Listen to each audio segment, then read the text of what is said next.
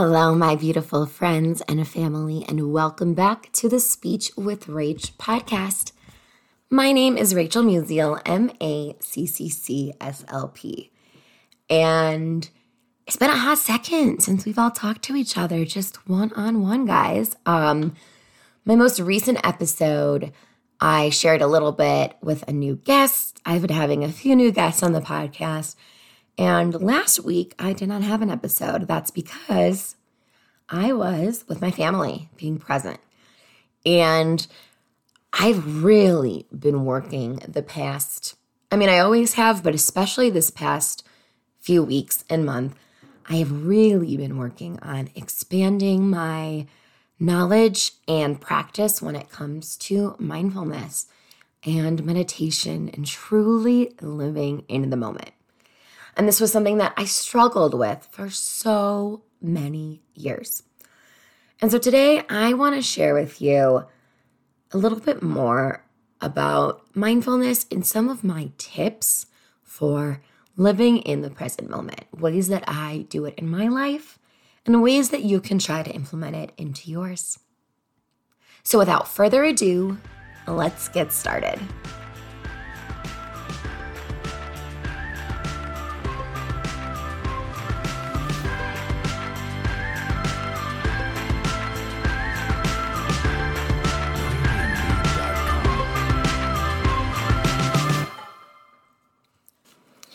If you put my name in Google, I can almost guarantee that the word mindfulness would pop up with it. and it's because mindfulness has truly changed the way that I look at life. Um, I shared this before in a past podcast when I kind of went a little bit more in depth into what mindfulness is.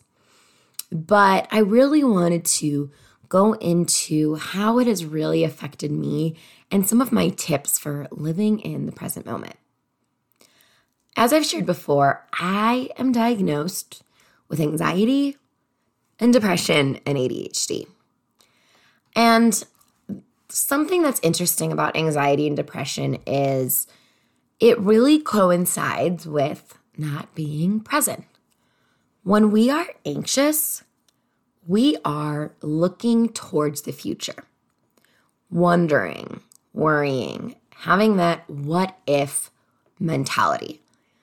A lot of times when we're living in the future, we are worrying and we are stressing, and that's anxiety. Living in the past, being stuck, maybe wishing things were a different way, is depression. And mindfulness is living in this moment. So, mindfulness, as someone that is diagnosed with anxiety and depression, has really helped me manage those things because it kind of allows me to find a sweet spot between two extremes that I have tended to go to in my past. Now, when people say, like, how do you get someone started in mindfulness? Like, how do you right now connect to the present moment? And something that I say is using grounding as a great way to get you started. So, grounding is a technique or a practice where you are reconnecting with the energy around you by focusing on your senses. In the speech therapy world, I use this technique with myself and with my kiddos.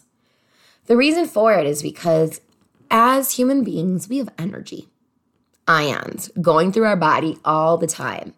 And when we move from one task to the next to the next, it is chaos.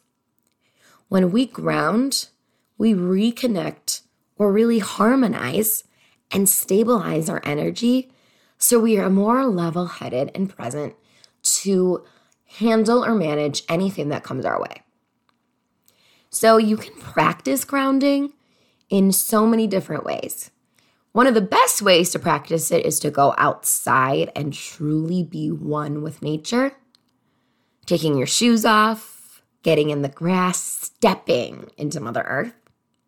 However, you can practice grounding on a day to day basis to help you be more mindful. And here's how.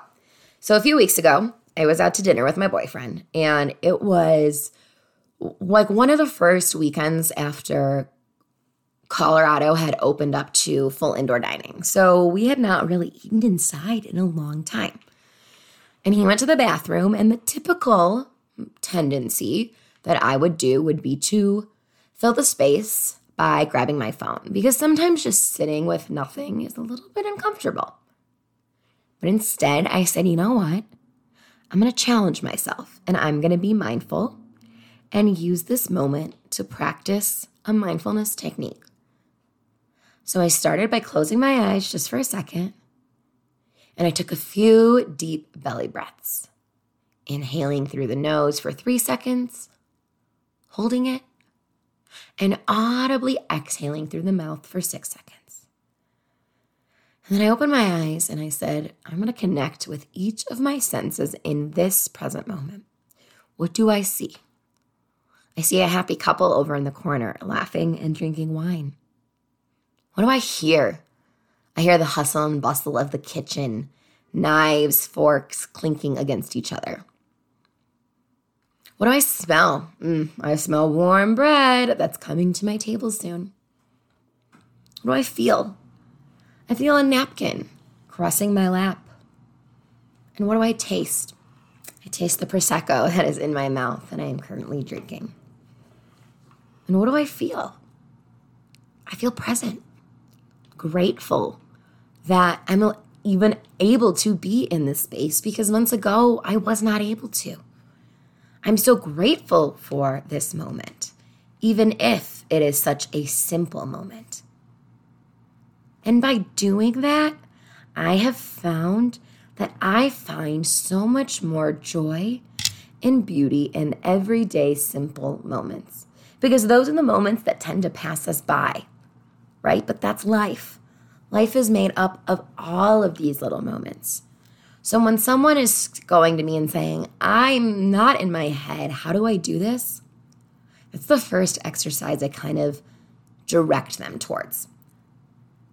Doing it in an everyday activity or in a quiet space.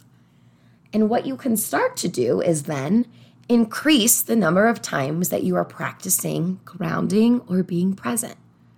So, Instead of drinking your morning coffee and reading, just drink your morning coffee. Instead of walking to the car and thinking about your clients, what you forgot, focus on the sensation and the, experience of slowly walking to your car. And while you're doing all of these things, the most important thing is that you're not judging, rather, you're observing and acknowledging in college, or sorry, not in college, in grad school, I was blessed enough that I did have a professor that I truly connected with, or a clinical advisor. And she loved mindfulness, and she actually took our class through a month long mindfulness course. So each week we would meet. She would take us through mindfulness exercises, journal exercises, and we would discuss and practice. And I actually was her assistant in this course. And I took data on this, and I actually ended up presenting at ISHA, the Illinois Speech and Hearing Conference, on the effects of mindfulness on graduate students. And who would have thought that that little experience then would have really launched me into this love for mindfulness? And what she had us do in those few weeks was practice mindfulness in everyday activities. So we did a mindful eating activity where we ate a raisin and then a grape and compared the difference. Mindful walking, mindful coffee drinking, mindful breathing.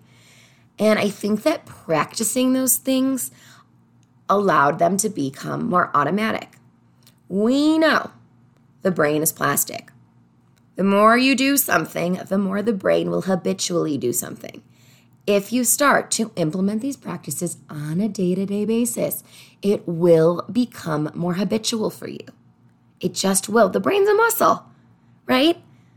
So start by being mindful, by grounding and using an everyday activity in your life and taking in all parts of it, noticing it and not judging it. Now, another way that you can be mindful is simply by noticing when you're not mindful. the minute you catch yourself being anxious or being depressed, you have then brought your attention to the present moment and are then mindful. So when you catch yourself worrying or being anxious, don't judge yourself, don't demean yourself. Notice it and say, Why am I thinking in this way? What can I do right now to bring my attention to this present moment? Why am I wondering? Why am I worrying? What purpose is this serving? And so often, guys, we miss so much of our life because we're thinking about the next thing. And that next thing comes, and then we're thinking about the next thing, right? Life is just a series of changing circumstances. And recently, when I read The Power of Now, which I highly recommend, um, and, and actually, I recommend reading Practicing the Power of Now. It's kind of like an abridged version by Eckhart Tolle. And what he says in there is preferences just cause trouble. When we have resistance and when we tell our lives that it should be one way, it should be this, it should be that, rather than to just be open in the moment, that's when we feel dysfunction, worry, and pain. So much of our unhappiness, our anxiety in life is caused by us, guys.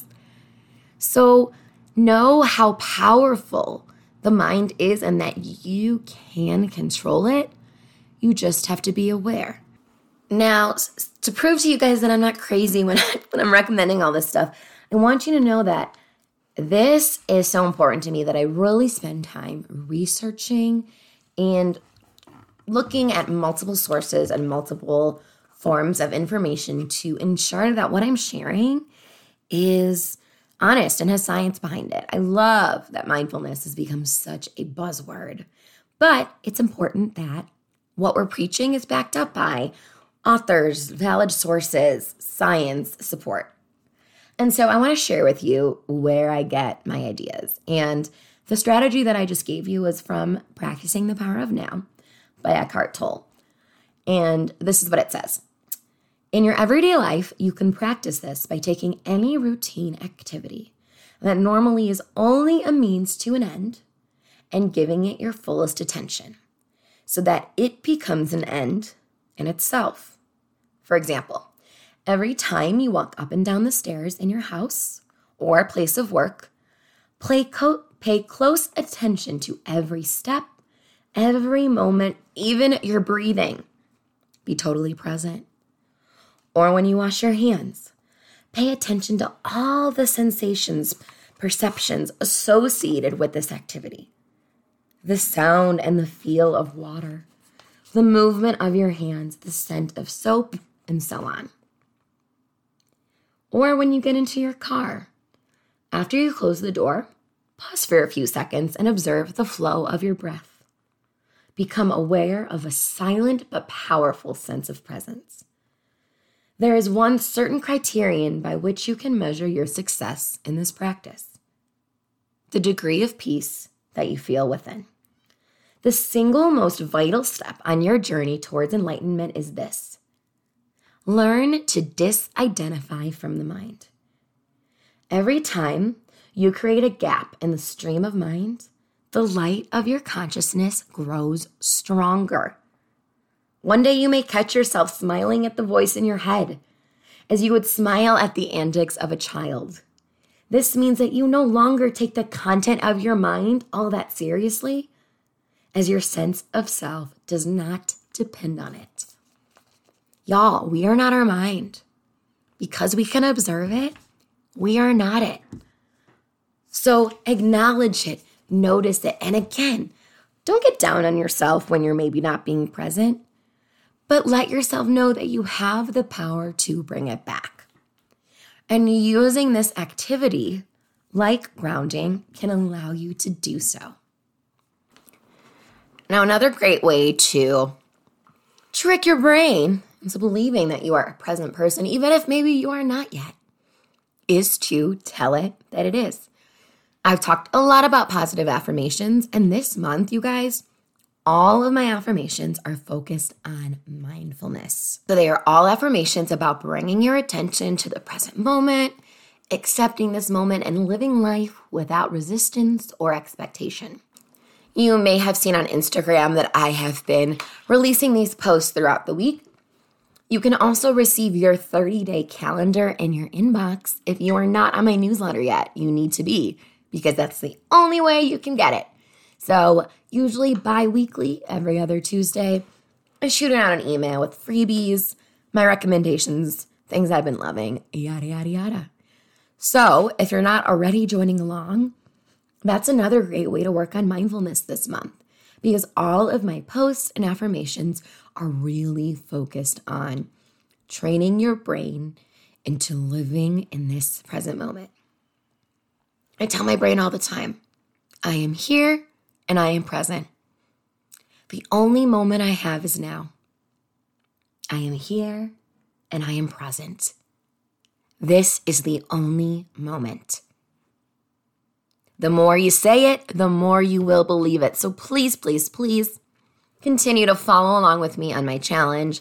Last month was so awesome, and I would loved to see your involvement again. Last but not least, continue to share with me what resonates with you. I love to see your reviews, your ratings, and your messages all about this podcast. And the more you do that, the more it shares my message and allows it to get to the people that really need it. So if you think that this podcast episode resonates with you or with someone in your family or friend group, post it, send it to them, share it. We don't need to keep this amazingness for ourselves. We want to share this with the world. So help me get the message out there, and I appreciate each and every one of you that does.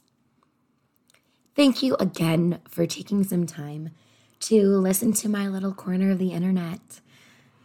I really think that mindfulness is achievable for all of us, and we just need to change the way that we view the world and the way that we talk to ourselves. Thank you again for your time.